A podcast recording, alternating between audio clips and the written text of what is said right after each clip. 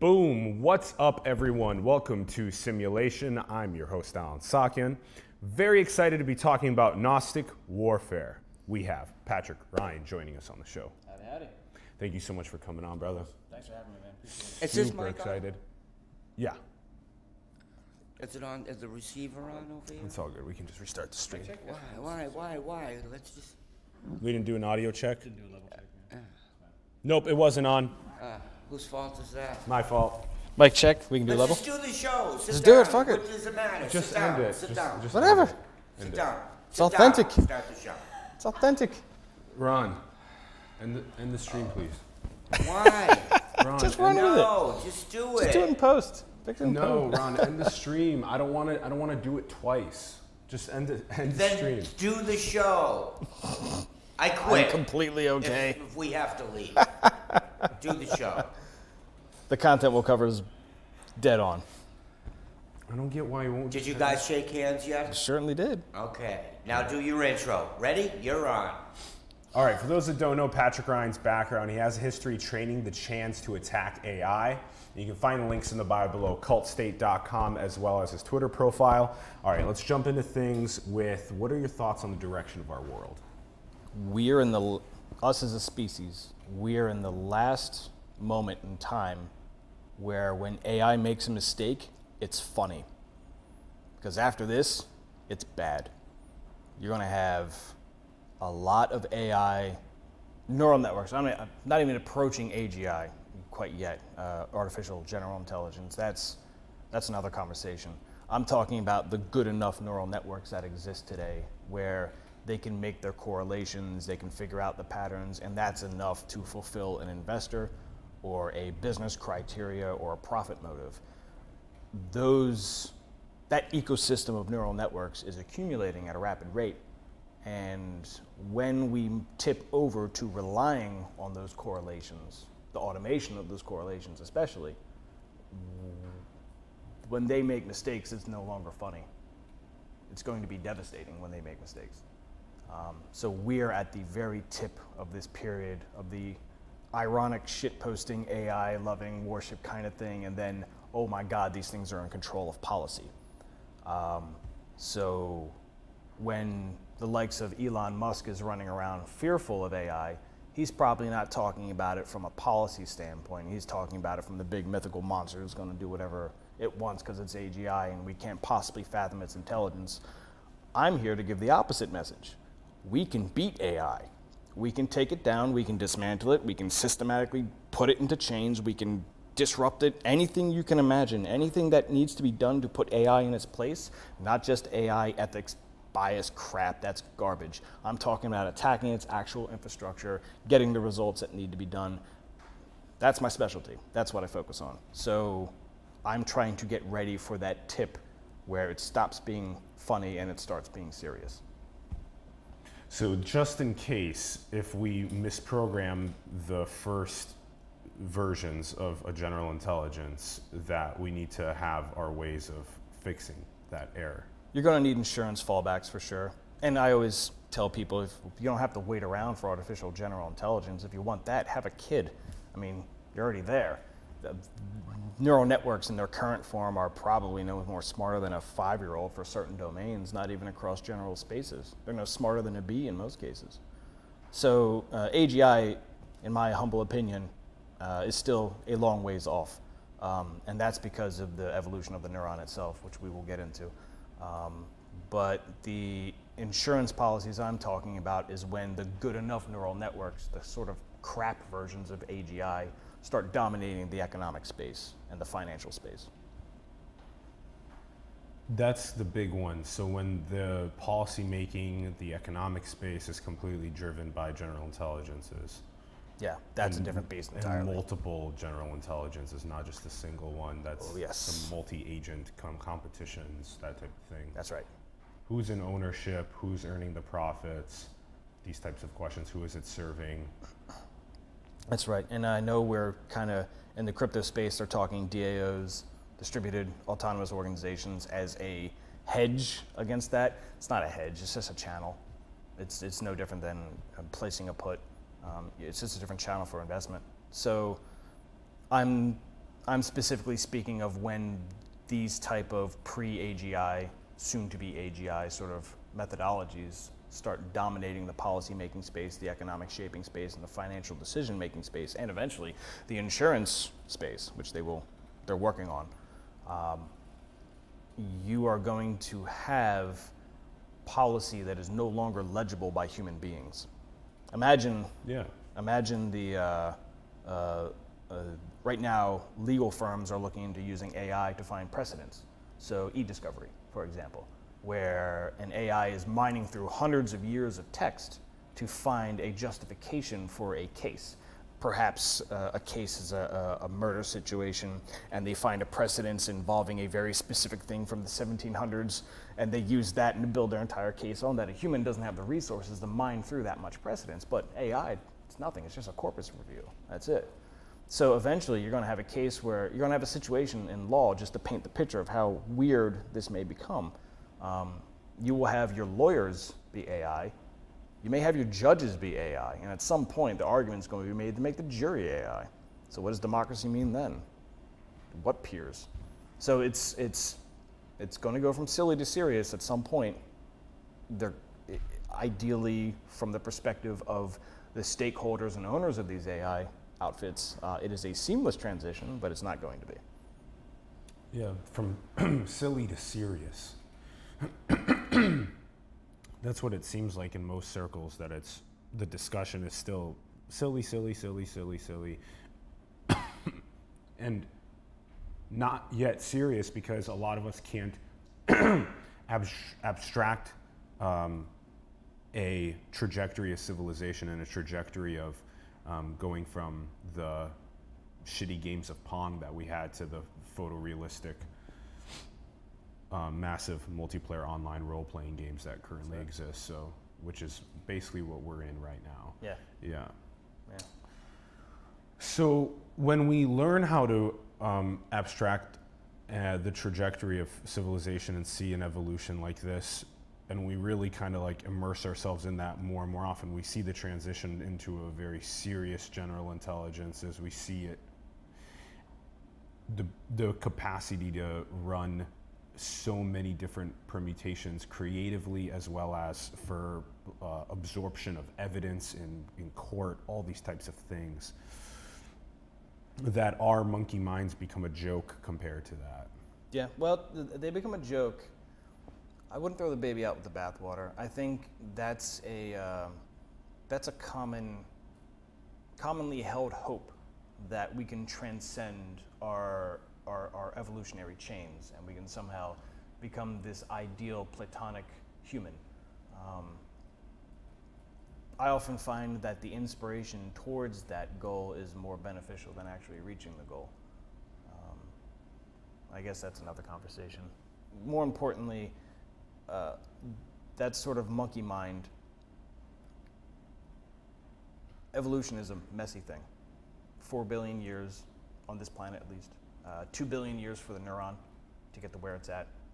Our, our brains stand on the shoulders of all of those previous neuroevolutionary ideas um, and, and concepts and winner takes all sort of uh, methodology. Um, the evolution of the neuron is a still difficult thing to examine. It's not like fossils of the brain exist. You can't just go digging through mud and rock to see brain engraved somewhere and hopefully you can make a cast out of it. It's much more difficult. It's a lot of genomics. You have to mine through the history of these sorts of things. And fortunately, uh, we are starting to make some meaningful breakthroughs in this sort of research. There's one outfit in particular that I'm working with. It's um, uh, UCSD. They have found a way. Uh, Professor Muotri, Alysson Muotri, um, he had found a way to take Neanderthal DNA, put it into a human stem cell, and then grow that into a Neanderthal brain organoid. So Jurassic Park, but for, Ne- but for Neanderthal brains. Um, this was done exclusively to research the possibilities of, of autism um, uh, diagnoses or cures or along those lines. Um, but the possibilities are now endless because now we're, we're no longer guessing the evolution of the brain, we can actually experiment with it. And we, we are the 23rd hominid, by the way. We have 22 cousins before us over the span of a million years. But we can pick anywhere along the lines, we can pick all of them and literally map the evolution of the neuron and start to figure out, oh, this is why, or perhaps not why, but this was the trajectory of why the neuron did what it did. How did it organize? Where did Broca's area come from? Uh, where did our where did our specialization for socialization come from? These sorts of things can are no longer the realm of academic argument. They are going to become testable theories and, mm. and workable experiments, and mm. that's going to profoundly change yeah. the development of AGI. I'm, I'm not going to hold out hope, and God bless their souls. Uh, the autists in control of the mathematics behind uh, uh, the silicon development, the, the specialized neural network uh, hardware, uh, the techniques that are coming out, uh, convolution networks, I mean, all, all the variations, belief, uh, deep belief stuff, all the variations and methodologies that exist, bless their hearts for trying this game, but they're not going to be able to recreate the human brain, a, a, a two billion year engine. Uh, they're not going to be able to do it in 17, 20, 30 years, probably not even 400 years. Mm. It's a monumental task mm-hmm. to recreate what the brain does. Uh, and, and many will disagree with me because they there is a long held belief that if we just map the connectome, mm-hmm. every single mm-hmm. neuron that exists, then perhaps we can recreate it. Well, that's not true. If I was to take all of your limbs, disconnect you from them, and put them back together to you, do you think you have full motor function? There's a lot mm-hmm. of missing data, there's a mm-hmm. lot of missing implication that has to be uh, addressed. Um, simply having the parts of the car doesn't necessarily mean that the car will drive. Mm-hmm. So, um, a two billion year process trying to be done in 30 years is a it's joke. yeah. It's ambitious. Yeah. At best. At best. Yeah. Yeah. So then, so then, when we get to the point of being able to finally piece together a brain that also is in an environment absorbing inputs and we're able to map exactly what's happening in the physiology on a moment to moment basis, then we're getting closer and closer we still don't know, you know, felt experience, how to put that into perspective. Yeah, all that stuff. Yeah. Okay, so then now why is the neuron and consciousness such an important uh, aspect of the general intelligence? Neurons are magic, and I don't. I try to embrace as much science, scientific methodology in a lot of my approaches as I can. Uh, but there are there are some times when you just have to back up and say it's just magic going on here. So take the, the very beginning of the, of the neuron. Let's, let's, let's, I'll give you a parallel and I'll explain why the parallel is dumb and I'll explain how this applies to the neuron. Take um, data science tasks right now where we are trying to evaluate the feasibility of a correlation. So for example, let's say we're mining Facebook data, we want to find out uh, how people vote. We want to hack an election or whatever. So now what I need to do is I need to bring on a bunch of cognitive assets online, a bunch of GPUs, ASICs, or CPUs, or cloud servers, or whatever. I need to expand these horizontally for all of my input. Facebook has a tremendous amount of uh, data lakes. I mean, data lakes, but data oceans at this point of, of everything that's available. Um, I now have to go through that ocean and find the information that I'm specifically looking for. So now I need to spin up a huge amount of cognitive assets to make sense of it. Um, I'm going to make a lot of mistakes in the process. But what I don't realize is the structural mistake that I'm making. I'm I have to spin up more cognitive resources to find my answer. It's almost like Zeno's paradox. I have to travel half the distance to travel full the distance, but to travel half, I have to travel half, but I have to travel half. The more cognitive resources I spin up online, I'm not necessarily getting clarity. I have to bounce around between different uh, uh, statistical methodologies or different types of neural networks, or I have to be mindful of regression, or I have to be aware of the vanishing gradient. I have to be concerned of all of these different techniques just to get the answer that I'm looking for. And more often than not, adding more resources doesn't necessarily get you what you need. It can, it can give you the, the details of a specific domain, but it's not going to give you the grand answer. You still have to very carefully shape what it is you're looking for within that data ocean. You have to imply a sort of bias in your question. Say, I need to look for these conditions, and I need to look for these conditions and these conditions. So the, the, the nature of your question is actually forming the description of your answer. The answer isn't waiting in the pool for you to find, the question is directing you towards the answer. And that can be a bit of a, a, weird thing. That's a back and forth kind of thing. It's almost like talking to an oracle to a degree. Like if I, if I tell the oracle my secret passions and everything else, and the oracle tells me my future, did, did she tell me the future or did she just read my behavior? It's the same thing with the data ocean. Well, it turns out evolution may have experienced this exact problem. And it's all embedded in the neuron. So all of our cells are going through mitosis at all times. Our skin is doing it seven times a second or so, or uh, once every seven seconds or something like that. I probably screwed that number up, I'm sorry. Um, but all of our cells by default go through some degree of mitosis, except the neuron. The neuron does not. Now that, given everything I've said about scaling out cognitive resources to solve challenging problems, that sounds like we got stiffed in the deal. Wouldn't it be great if we can just hit a switch and then go through mitosis and now we have more neurons to solve a problem? That sounds like godhood almost. And yet, evolution has made that impossible by default. It's forbidden. The, the, the nucleus of a, of a neuron is completely functional, it just can't go through mitosis. They have neuroblasts and they have the actual neurotube at the beginning of the development of, of the human brain. Um, and so there is a reproductive strategy, um, reproduction, repro- not reproductive, but to create more neuron strategy. Uh, it does exist in nature, but it's not as, as free will as just go through mitosis on a, on a regular cycle. Uh, neurons cannot go through mitosis like that, and that is for our own protection. See, while we can go ahead and consume all of the material world and turn it into better transistors so we can then use it for our data science needs, um, biology doesn't have that freedom. It evolved a very different way. And so as a result, our data science approach to AI does not reflect what our neurology has gone down. So as a result, from the very jump, we have bifurcated.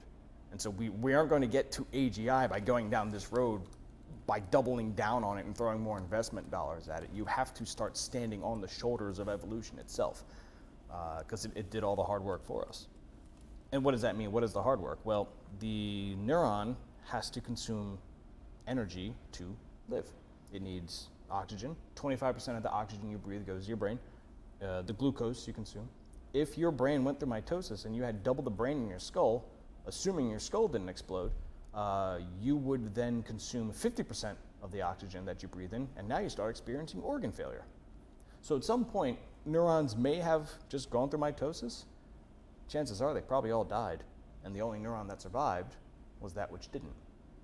So now you're playing a different game. You're playing a data compression game. Instead of trying to expand, instead of trying to go through mitosis for every photon that's hitting your eye, which is a bad idea, and yet that's what we data scientist types want to do. We want to expand and get all the data as much as we can. Biology said that's a bad idea. I don't need all the data. I just need a subsection of it, and that's enough to solve my problems. Uh, these lights, for example, they generate a light, not these lights, but a light can generate, assuming 1,000 watts, uh, sorry, 60 watts will generate 5.2 times 10 to the 26 photons a second. Your eyes receive 400 million photons a second. That's a huge disconnection of numbers, right? So you're, if you looked at a light bulb, you see 0.0000004% of that light bulb. And yet, it's kind of pretty the filament's glowing and the glass is going and the ambient lighting is reflecting all over the place. It's not even 1% of reality you're looking at. This became this became very specialized over time. That's right. For very specific things, food, mating, yes. that type of stuff. That's exactly correct. Not to uh, see the atoms that are in the air right now and right. to see those photons, all of them. Um, we're not all over the electromagnetic spectrum. We're in a very small band of visible light. Tiny band. Yeah. And so that's part of this bifurcation of biological evolution with the silicon evolution. That's right. And that's why, in many ways, silicon isn't constrained to two billion year evolutionary periods. That's right. That's right. Because it, there's a, the silicon is a is derivative of the industrial revolution, the chemical revolution, which was made possible by the industrial revolution. So we're looking at silicon as this like primitive cognitive asset. We're treating it as such financially, at least. Um, but in terms of the uh, uh, comparatively speaking against a neuron, it's nowhere close. It's nowhere even remotely similar. It's, it's best to treat it as a cognitive asset of a different caliber. The same way I would look at a scooter or a car, I would deploy both depending upon the context. So trying to merge them together, I think, is a bit premature, and it's always sexy to put in a pitch. Um, but when the AI bubble pops, and it will pop, um, people will start to realize that perhaps silicon isn't all that is hyped up to be. And maybe even right before we get there, I want to ask you about that, but just the idea of all of the sci fi where the creatures from other places have just larger heads. Right.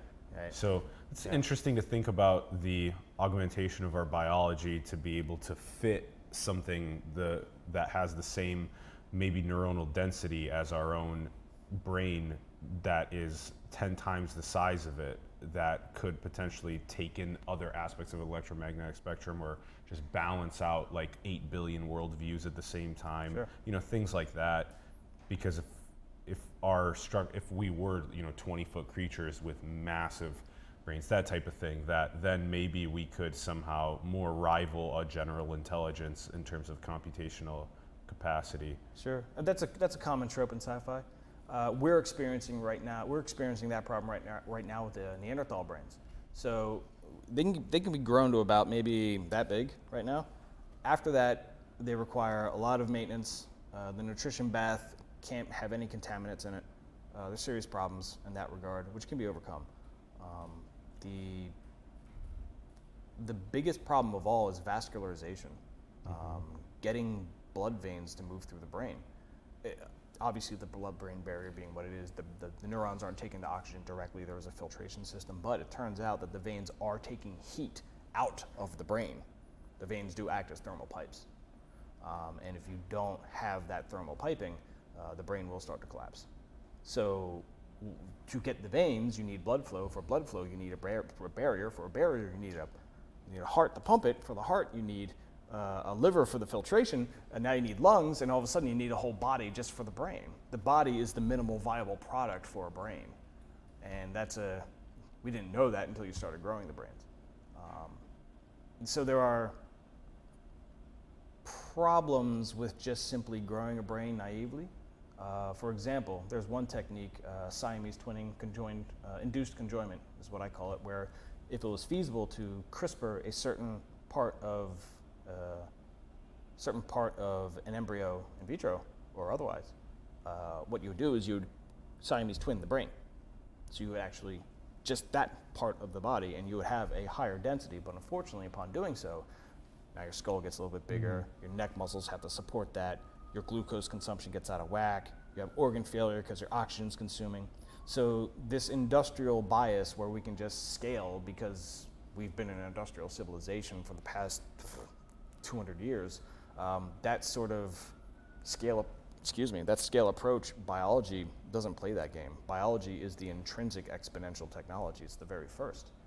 Um, and so it plays by a very different set of rules. and what is the ai bubble Yeah. So Google put $8 billion into robotic firms between 2012 and 2016, and their final conclusion was that reality is hard. That was their actual words. Reality is hard after $8 billion. That was their summary.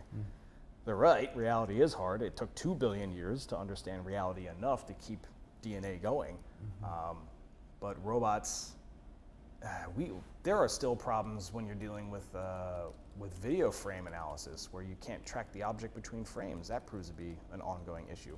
Our eyes don't have problems with this. When I when I look at that pen, I don't see 80% of a pen and 20% of a spaceship.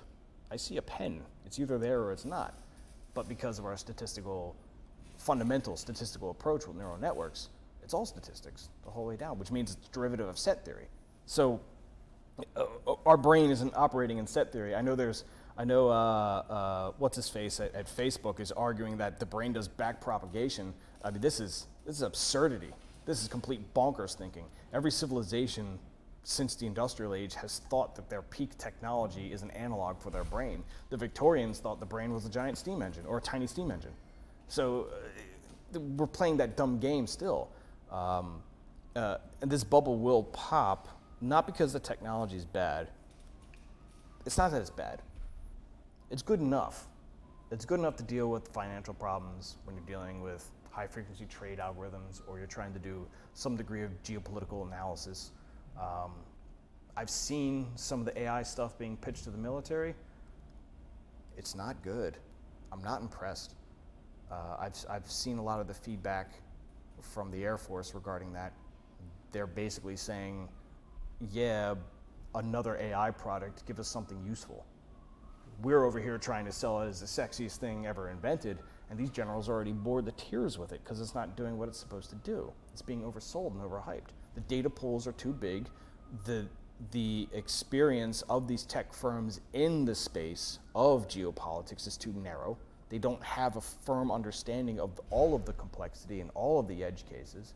And you can't do the agile approach. You can't do iterative things in geopolitics like that. You have the policies they set, the treaties are there, et cetera, et cetera. So you can't take this iterative approach and say, oh, well, a thousand people died because of my policy, let's change our code. it's, it's, politicians lose their job over shit like that. So, so our, our, there's a lot of tension between what's needed versus how we're going about doing it. it sucks. So let's hit on like on a trajectory of civilization. We are now at this inflection point, like you said at the very beginning, and so it seems as though like Gnosticism is also coming into some sort of a play um, esoteric, mystical knowledge. What is actually happening on this planet that caused us to somehow? Is it just chance that from the Big Bang here we are, 13.8 billion years later, after four and a half billion of years of evolution on the planet with the specialized neuron, like you're talking about? Now we're breaking apart with silicon as well. Is this just all chance? Is there something beyond the 3D reality that is ah, yes. at play here that is that is mystical or spiritual that is at play here? Sure. So I'll, I'll give two domains of answers. First is I'll focus on the material, then I'll go esoteric. I, out of everything I've seen on the material, I'm kind of, I'm still iffy on Big Bang. I, I know the problem is trying to address. I look at the numbers. I look at them. Mm, I'm kind of iffy about it. The fine tuning problem does not sit well with Big Bang. Uh, fine tuning is where why is the electron at certain mass? It's a very specific number. If that mass was up or down, any variation whatsoever, the entire universe would not exist. So to get that level of specialization usually implies trial and error, which means more than one Big Bang. Mm. It means repeated Big Bangs. Mm -hmm. This is where someone named Lee Smolin comes in. He gets laughed at, I'll get laughed at. Everybody laugh at Lee, ha ha ha, I get it. But he puts a good proposition out there it's, it's, diff- it's almost impossible to prove, but it's a fun proposition for its, for its thought experiment value. Um, Mr. Smolin puts out the idea of the fecund universe, where you apply evolution to the generation of universes. So there's a birth, and if the conditions aren't right, it dies. Mm. Whether it dies mm-hmm. fast or it dies slow, mm-hmm. who knows? It propagates, and that in turn generates another universe, so forth and so on indefinitely this is how you can end up with the fine tuning number of the weight of the electron. So materially speaking, okay. there is an importance at looking at evolutionary mechanisms in cosmology. There is a value to there. Whether it's true or not, whether it's provable or not, leads us to our next point, which is the esoteric and specifically epistemology. Mm. We're starting to hit points where, um, in the higher echelons of in the higher echelons of academic review, um, we are starting to deal with high energy experiments or tremendous galactic distances, cosmic distances, uh, where we have no way of actually proving any of our postulates at all. Uh, light moves only so fast. There's a specific thing called the Bekenstein bound, for example, uh, where a particle can move one direction and a particle can move the literal opposite of it. And if they're at the right velocity, then even if this particle emits light, it will never reach this particle which means this particle is invisible to this one and vice versa. So it's not a question of exploring the universe. The, the relativistic velocity between the two is so is at, it's at the right number where they are permanently invisible and cannot even influence one another. So is the universe the observable universe, Um, there are parts of the universe that we will never ever see, no matter how much our science progresses. So now we have a problem. We know there's a universe beyond there. It's almost like it's almost like UFOs. We, we're pretty confident there's other extraterrestrial life out there. Uh, but why aren't we poking it? Why isn't it here? Why aren't we touching it? Why aren't we hugging it? it there's, there's questions like that that kind of linger, the Fermi paradox sort of approach. Same thing happens with the Bekenstein boundary. We know there's a universe behind that, that, that veil that can never transmit information to us. We know it's there, we can't confirm it. We can't do a damn thing with it. So now we're talking where science fails, where the scientific methodology in particular fails, where you can't experiment with it. So what does this mean? Well, now we're talking about the failure of the what I'm going to call the, the progressive reliance of mathematics. And this is going to be controversial, I'm sorry. Um, but the idea that if we just math harder, then we'll get more secrets of nature. If we just if we do the numbers and we run the equations, then perhaps uh, a, a better understanding of the universe will come to us. And when you look at the sunken cost fallacy of that, that's worked for us. We've sunk in tremendous amounts of resources into building these mathematical humans. Um, it's been going well. This computer's here. Millions of people could potentially watch this. Uh, uh, obviously, we're surrounded, we're drowning in, in, the mathematics of our previous success. Um, so for me to say that is a bit heretical. However, when you're dealing with these high energy experiments and these cosmic distances, the problem arises itself in a very naked way. So what does this mean? It means that perhaps representing the universe via mathematics is good enough, but there might be another model. I'm starting to suggest that perhaps the basic nature of the universe is actually cryptographic. Okay.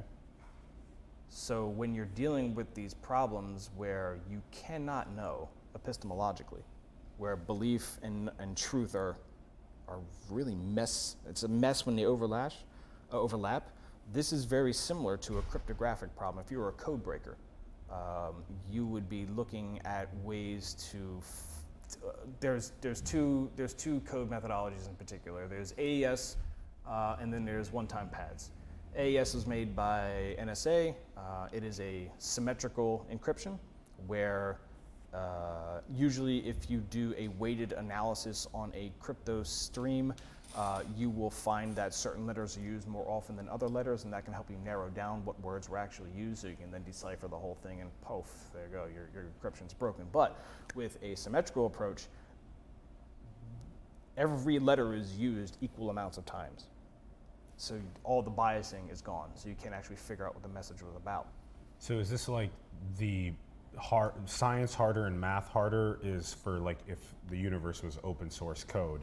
But because it's cryptographic code, then we need to also mysticism harder as yes. well as science harder Precisely. at the same time. That's exactly it. Because when you're trying to break a cipher, you can math as hard as you want. There's no amount of math you can throw at a cryptographic balance, uh, symmetrical uh, encryption. You can't break it with math. There's no amount of math you can use to break a one-time pad. That's out the window. No, but you could enslave every human being ever to be born, turn them into mathematicians at gunpoint, turn every particle in the universe into transistors to do the math to break a one-time pad, and you still couldn't do it. So now we have a fallacy, we have a limitation, a hard limitation of math, and yet this limitation of math comes from math. All the cryptographic stuff is a derivative of mathematics. It's interesting that mathematics can actually form a construct that it itself cannot resolve. Mm-hmm. That's a very interesting mm-hmm. idea. This is starting to st- sound a lot more like mysticism. Mm-hmm. So if, the, if we treat the universe as cryptographic, in its constructs as cryptographic in nature, we can still apply math. You don't have to throw the, everything out. Um, but you will then realize, oh, where these edges exist, we can now start looking at it and approaching it cryptographically. We have to start finding biases. We have to start finding uh, implementation mistakes or uh, weird things like the, the fine tuning problem. Uh, the electron mass, that's a weird bias. That's probably indicative of some cryptographic pattern. We'd start hacking that.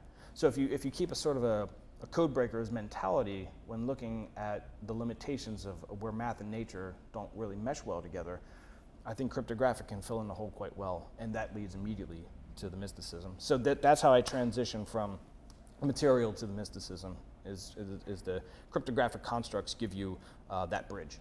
Because now you can start applying epistemology uh, to these deeper concerns in a material way, not just the esoteric woo woo crap, but I mean actual material gains.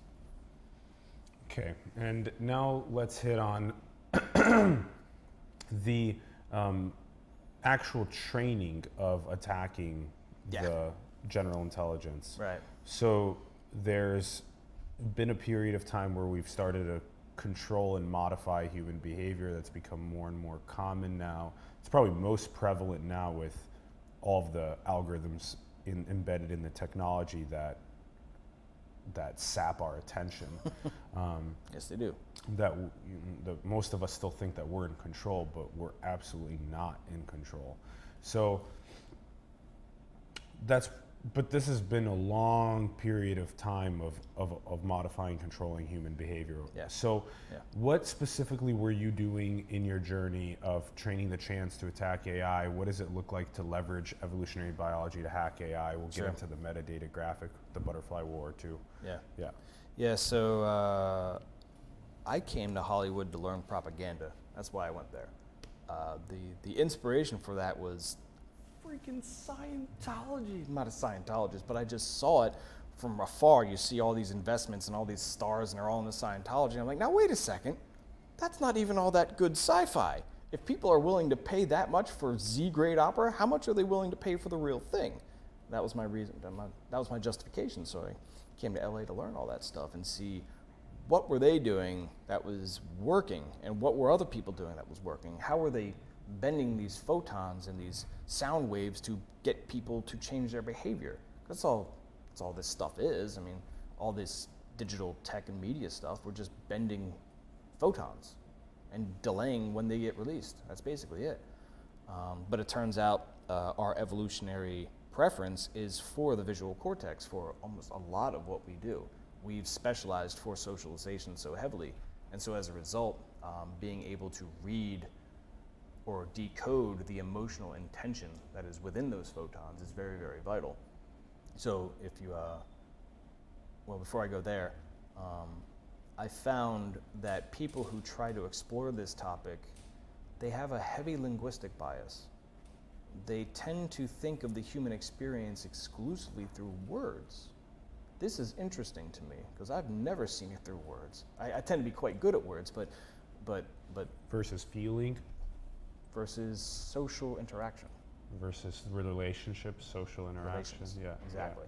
So where you have this linguistic bias when examining human history, it's more important to keep in mind that when human history started, there wasn't much in terms of linguistics. Mm-hmm. So that bias is intrinsically wrong. You can't utilize it. You have maybe two, three hundred words tops about fifty thousand years ago, and they weren't even full-blown words or grunts or noises, whatever. Symbols. Symbols. Yeah. Symbols are essential. Um, we'll definitely get to that in a second. Um, symbols were essential, but, but but those symbols were still powered by something even more prototypical, where if it's you and me, it's 200, it's 50,000 years ago. We have a loose lexicon, but we're working together because we're part of the same tribe. Our mothers know each other, nature being what it is. We're bound, we rely on each other, and we're relaying useful social information towards one another mm-hmm. about what we intend to do, what's going on, where we've been, who this person is, who that is, and we're doing this exclusively with our bodies. We're doing this with our positions and our postures. You can walk in a room and read a person right now. You can walk in a per- mm-hmm. room right now, read a person just by the photons that are bouncing off their bodies alone. Just look at that person and be like, hey, he's probably mad or happy or drunk, whatever. You can read that on the photons alone. Not a word said, no symbols even in play, hmm. just on the photons. Could you tell I was insane? You're, Not you're, a madman. the, the, ex- the, the extension of your hands and the freezing of your limbs, yes. it's alive. So the, the, the photons themselves, packets of light, uh, they have a polarization, they have an amplitude, they have a frequency, but we're also encoding emotional information on them. Interesting. Uh, light hits me, bounces off me. The shape and the delay, the frequency, the colors, and everything bounce back to you. You're now digesting them through your rods and cones, through V2, uh, through V123, all the way up. And now you're extrapolating and pulling out the emotional intentions that are somehow encoded on this photon stream. And this is what your brain is doing, whether you like it or not. We're all doing this. Sorry, guys, it's, it's evolution. So we're all doing this. And this is the foundation of communication before words, before anything else, before psychology, before sociology, uh, before even religion. This is how we were communicating intrinsically. It's just, just reading these photon streams. Um, once I realized that, I started to reconstruct history. Okay, okay, how does this lead to symbols? How does this lead to the preservation of symbols? Why do symbols have the power they have? What's so good about a color and a, and a shape and a, a, uh, a, um, a symmetry? Why is that so alluring? Well, it turns out, no kidding, that's what we're looking for in mates.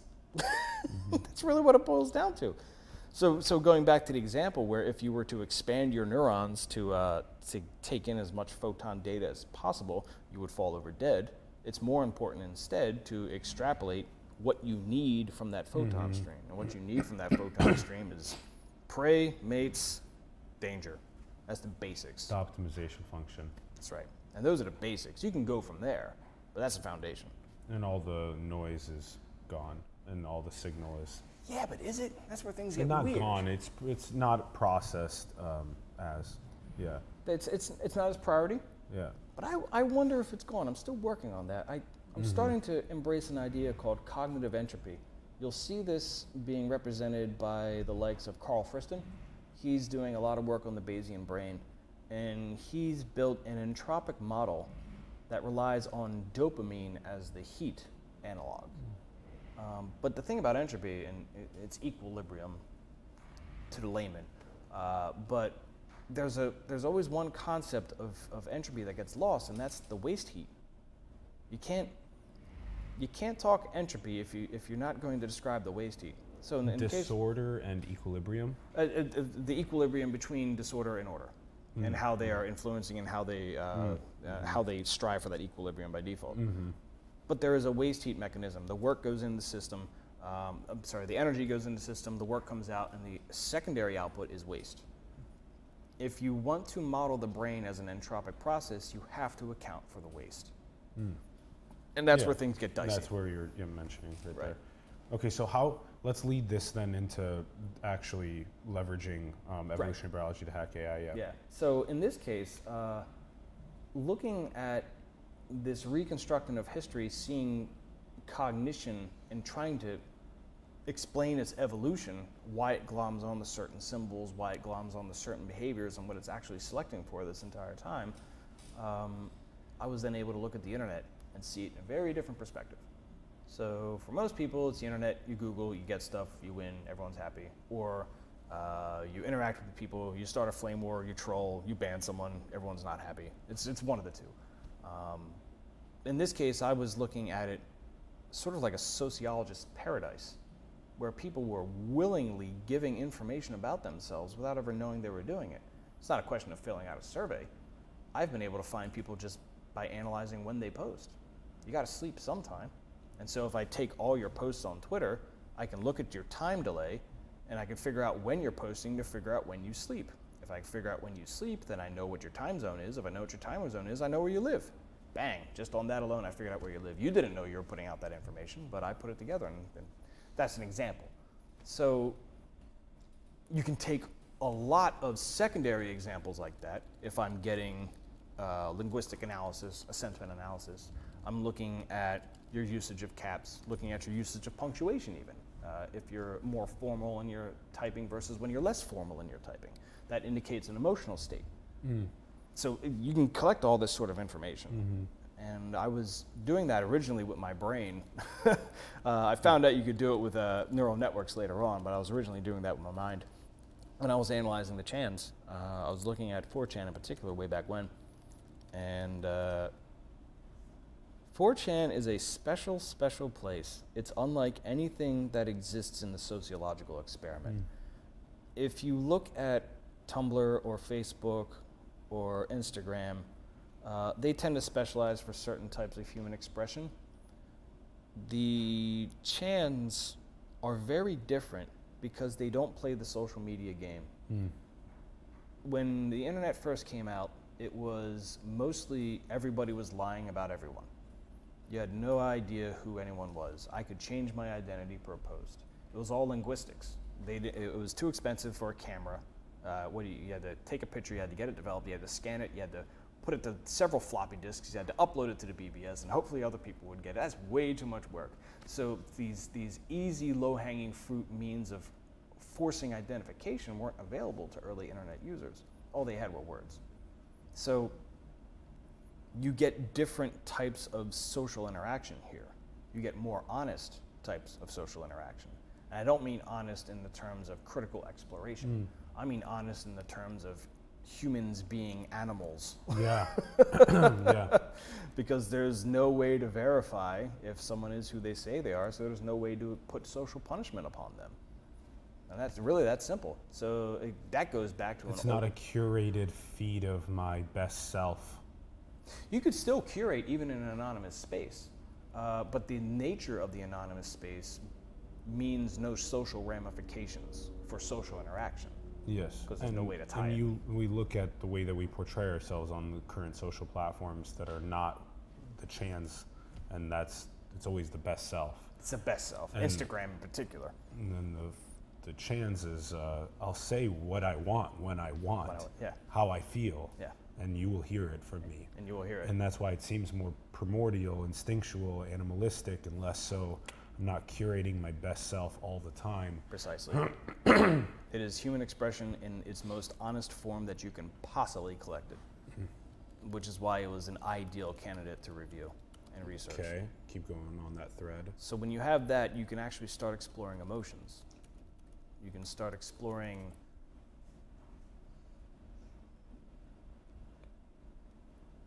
you can explore humans independent of their social bindings. And that's valuable, scientifically at least, because that will give you that individual at that time in which culture and family raising and moral mm. structure is significantly minimized. Yeah. It's not entirely gone, but it's significantly minimized. Now, even then, there's still a metaculture about the chans, which is interesting.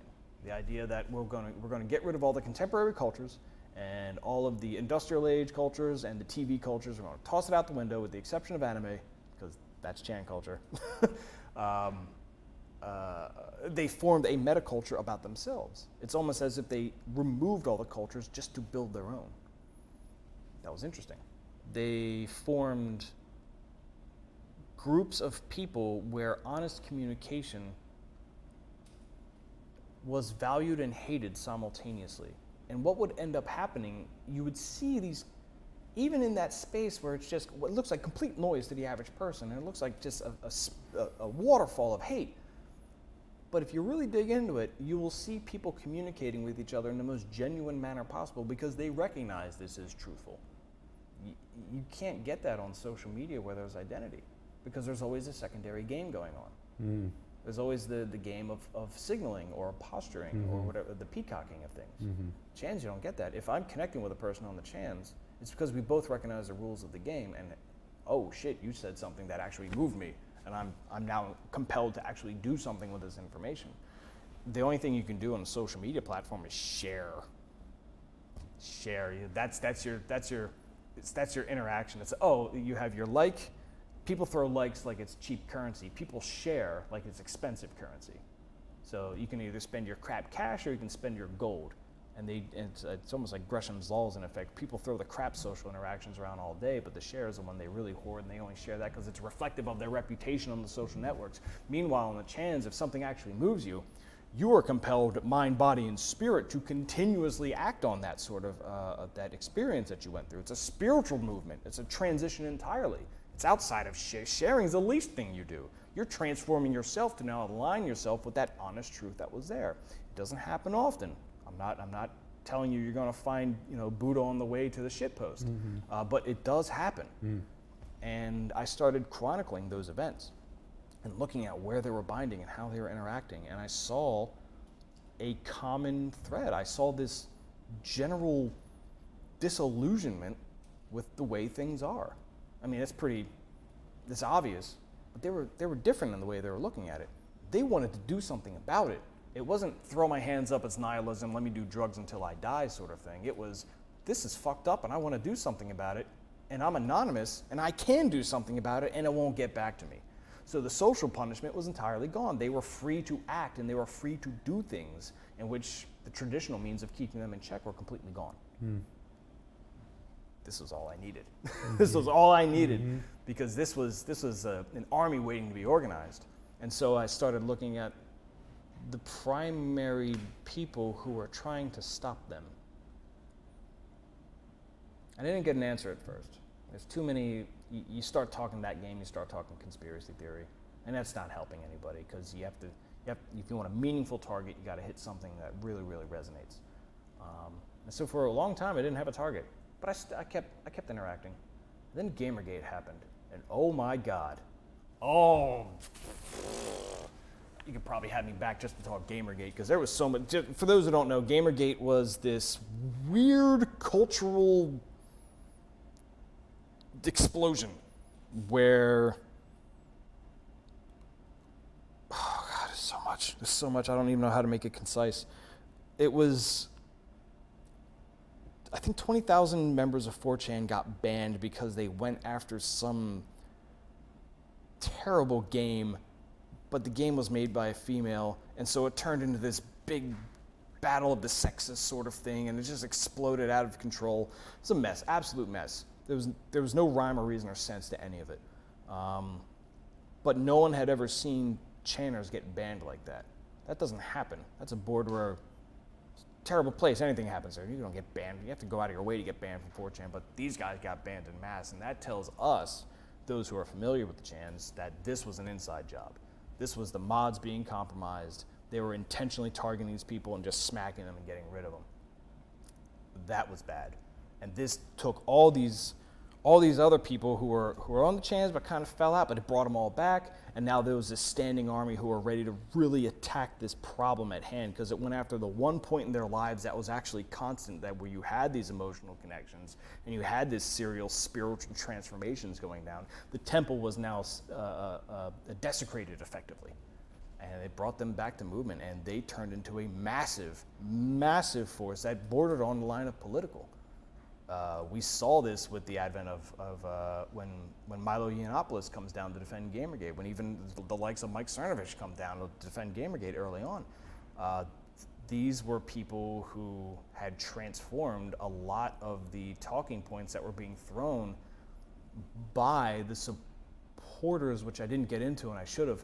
Uh, When this, sorry, I got to backstep, I got to backtrack a bit. When the when the people got banned, there were these ten news outlets who came out with this coordinated hit that said gamers were racist and gamers were the most terrible things in history and kill all gamers and fuck them and this, that, and the other. It was this coordinated media hit against them, uh, which of course attracted the opposite to come and support the gamers.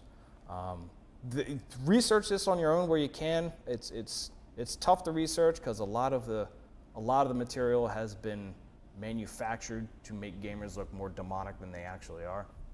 Um, they're not saints; they're assholes, but they're not demonic.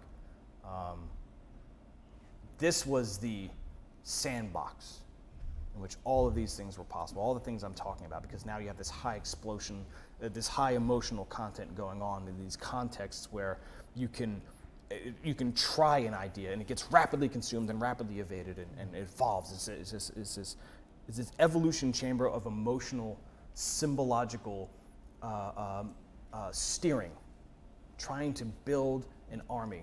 That's what I was trying to do. Build an army that can actually have an impact in the real world. And it came to a head with the advent of the butterfly war. Okay. Okay. That's a lot. that is a lot. And we have um, the graphic now that we can bring up on for the butterfly war. and so now we have this this these the the humans in Shan that have been treating this as a sacred space to be able to galvanize them. Yeah. Okay, and then use that for attacking artificial intelligence. Right, and Okay. so um, I had realized very early on that the only way to go after the Chans was to use AI to do it. You can't use social punishment. You can't shame them. It's all anonymous. So now you have to use statistical analysis of their metadata and their behavior to try and suppress them. So they were ground zero for the censorship stuff that's starting to take place now and I saw that very early on. And I said, no, we're going to do, we're going to after the heart of AI on this one, because if you went after the political players, they just swap them out. Uh, Like, oh, this figurehead's down, bring in a new one. That wasn't going to stop them down or slow them up. The AI weakness was so ripe and so misunderstood that it was a perfect target. Um, and so what I did was I started channeling what I had known about the evolution of neurology to figure out the mismatches between what AI is doing and what humans are doing. And I found that AI was making a lot of mistakes that usually get smoothed over because of scale. So, for example, if you're asked to lay concrete on a street, um, as long as you get 90% of it, who cares if 10% of it's cracked? You kind of finished the job, um, so you're good enough. That's how AI sort of approaches it when you take an AI approach to censorship. We've banned a good chunk of the bad behavior, but the outliers also got hit by the stuff, and that's dismissible because we own a large amount of the ability to tell people why what we did was good. Uh, they, uh, Silicon Valley has the ability to own the narrative as well as own the, the, the censorship tech simultaneously, so it's a very interesting duality. Um, but there are certain people under American law that you absolutely positively cannot target. They are called protected classes. Okay.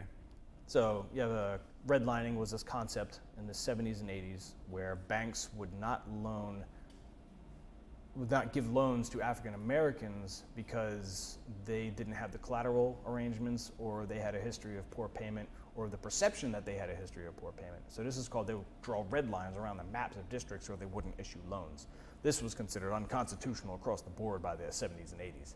So, this was a huge violation. The banks had to re- restructure their entire practices around this. Um, and it wasn't even as if that particular population was driving a huge part of, of loan demand. Most of the loan demand was coming from business and, and middle class whites at that time. Um, it was as if they were trying to protect their portfolio from potential risk um, or the illusion of risk, or whatever the case may be. And that was sort of their justification. But that all changed under law. They changed that entirely. But that opened up something called disparate impact disparate impact is a fascinating piece of legalism where the courts basically throw their hands up and they say, well, we can't define what racism is, but if you can convince us that something is racist, we'll believe you. That's interesting. Mm-hmm. It's quite interesting. It's almost a sort of like democratically determine what's racist. Mm-hmm. and then we'll come down and say, you, this violates civil rights law or whatever the case may be. Is that um, what's kind of happening with the censorship right now? That's what I'm trying to make happen. So the thing is that you can't necessarily make AI target something it doesn't want to target. When you have, let's say, the Googles and the, and the Twitters of the world, let's say they have a staff of really zealous, true believers who really want to double down and eliminate all these people who deplatform all of these people who who, who, who don't deserve a voice. Um, and they have beautiful justification for it. I mean, it's real sexy, slick stuff they're throwing out there. Uh, very believable stuff, especially for people who aren't in the trenches of it. I mean, you, you'd look at the board and be like, yeah, screw those guys, deplatform them. Very sexy stuff. You won't be able to convince them to go after these high threat targets, uh, and high threat in the terms of targeting protected classes, uh, uh, uh, trying to make AI methodologies say we're going to target people who are African American, we're going to target people who are Muslim, we're going to target people who are female, this, that, and the other. That's a no go from the jump. No one's that dumb that you can convince someone to do that, but there is a way to make them do that. So, this is where butterfly war comes in.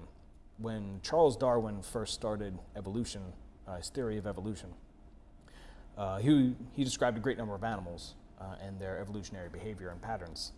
But the butterfly was a perplexing creature. He couldn't quite explain why the wing evolved the way it did. It didn't make sense. Um, the last thing you wanted to do was have this attractive wing because clearly you get picked out of a forest with yellow wings as a predator. That's giving them free food effectively. So why would these things evolve with bright colors that would attract predators and guarantee their deaths? It didn't make sense. Um, until this guy named Franz Mueller came along, naturalist in the 1800s. He said, ah, well, what if the butterflies taste bad? Hmm. Was like, no, wait a minute. What if they taste? Oh, okay. So what this means is, if I eat a butterfly and it tastes bad, the predator will avoid it. Mm-hmm. It will also avoid anything that looks like it. Mm-hmm. So what this means is the butterflies will start to adopt looking like bad tasting food. Mm-hmm. Interesting idea. It gets worse. It turns out this bad tasting strategy will jump species. Other species will embrace the colors of bad tasting, the colors and patterns of bad tasting food, mm-hmm. and, the, and they gain equal, equal protection from the predator. Now, when you take this entire interplay and overlay it across civil rights, the exact same thing happens. Where so if we're seeing the way that people are being censored, and then we uh, act as bad tasting food to not get censored.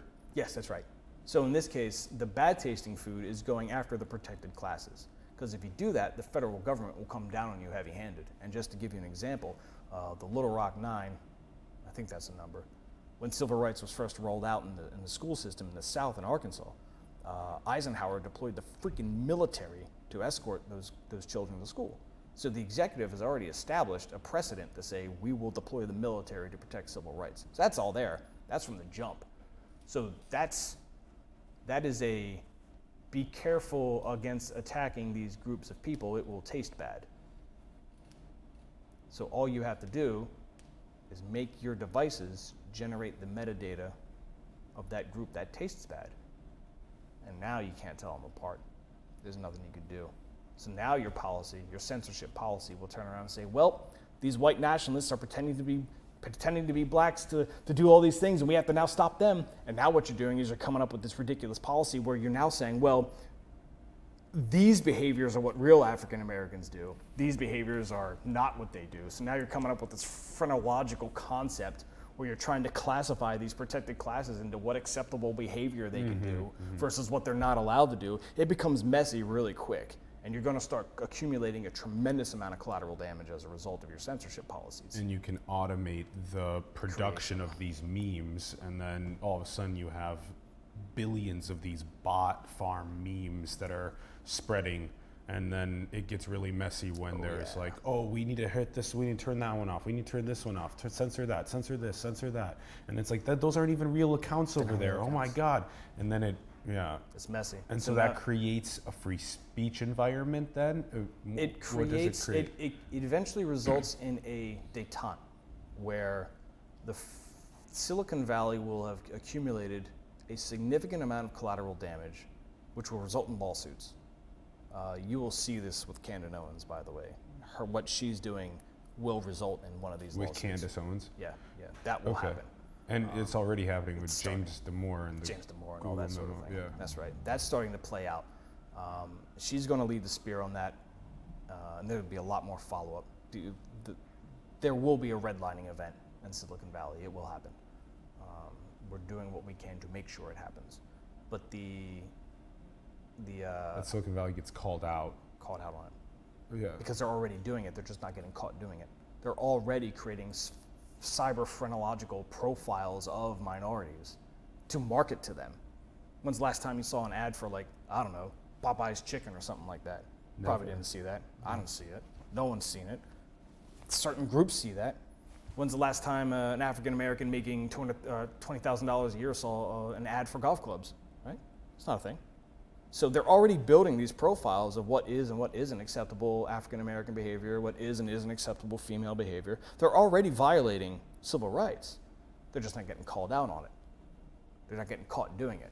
So if I if I if I if I'm a woman and I'm a certain um, age group and a certain uh, city location, a certain income level, I'm going to be targeted in a specific way because I have a, built a psychometric profile. That's right. And I'm being sold shit that I don't even need or want. That's right. These types of things, and so to be called out on that and to say that. hey, how do we have a global conversation about your role as the uh, as the store of all of the knowledge of civilization for us to query? How do we either figure out how to decentralize you, make it so that all of civilization can partake in a That's way right. that's fair and just and That's right. has great peace and dignity involved in it, and Yeah. not that's controlled by a handful of people.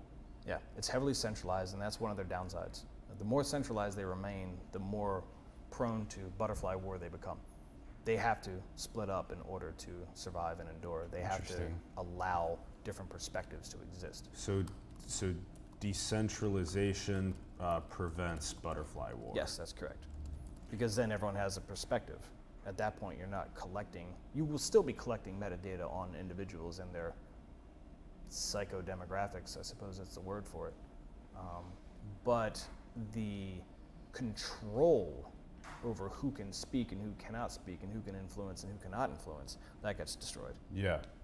Yep. Which is already getting to become quite intense. Yes. Right now. Um, all right. Wrapping wrapping thoughts. Do we covered? I think we covered things quite well. Um, so then, with the decentralization, we feel like we can tackle the the AI arms race, the multi AI arms race. Yeah, let me get some water for this one. Yeah. So,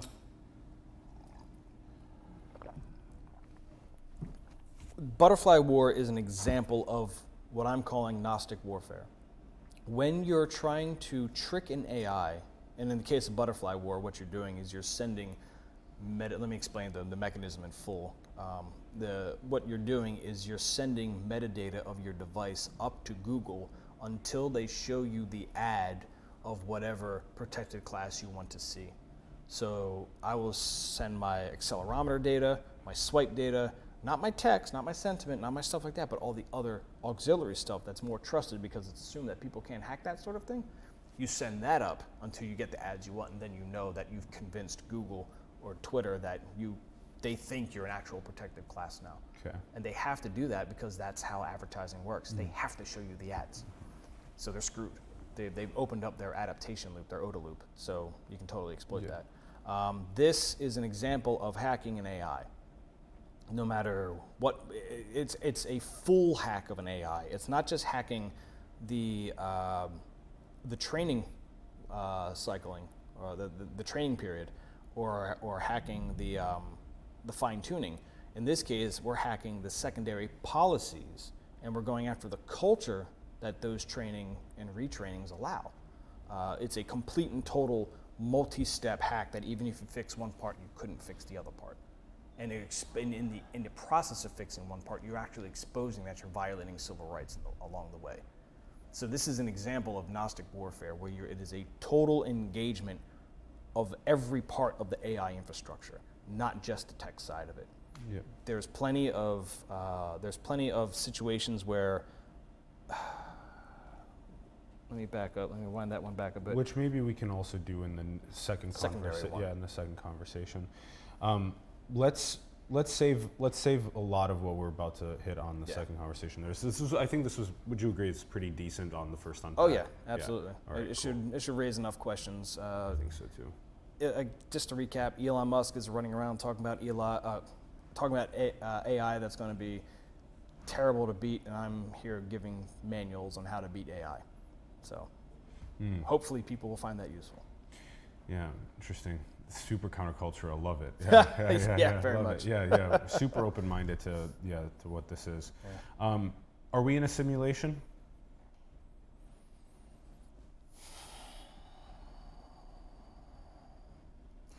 There's one test I've seen that can confirm that. It's using X-ray, uh, gamma rays. What you do is uh, the way gamma rays move through space, um, they are considered maximum density energy. Uh, and the way they move through space can betray the metadata of why they move through space. and that's being used as a metric to answer that question. So I'm holding out to see the result of that one. Interesting. I don't think anyone's uh, answered that with uh, actually. We, we talk about being able to poke at the simulation with a scientific probe, and right. gamma rays may be a That's way the- to do so. Yeah. Interesting. Yeah. Okay. And then, uh, what do you think is the most beautiful thing in the world? Beauty, beauty, aesthetics, beauty. Beauty.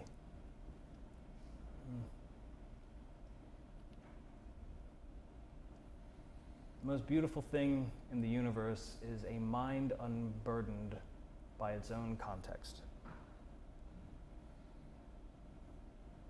Unburdened by its own context. Yeah. Free. As free as you can get it. As free as you can get it. This has been awesome, Patrick. I've had such a blast hosting Yeah. you. It's been good, man. Thank you so much for Yeah. coming on. Thanks for having me. Appreciate huge it. pleasure. Huge Yeah. pleasure. Yeah, there's been so much good stuff to unpack. Really excited for round two. We'll make that happen. Thanks everyone for tuning in. We greatly appreciate. it. We'd love to hear your thoughts in the comments below on the episode.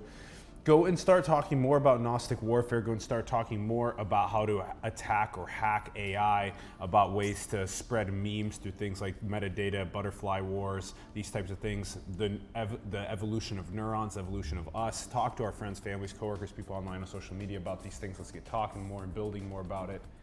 Huge shout out to Ron Vargas for producing and directing. Thank you very much, Ron. Check out the links in the bio to cultstate.com as well as Patrick's Twitter. Check those out. And also support the artists, the entrepreneurs, the communities around the world that you believe in. Support them, help them grow, support simulation. Our links are below to our Patreon or PayPal or cryptocurrency links. Also, if you want to design merch, get paid, and spread thought provoking questions, our yoobe link is below as well. And go and build the future, everyone. Manifest your dreams into the world. We love you very much. Thank you for tuning in. We will see you soon. Peace.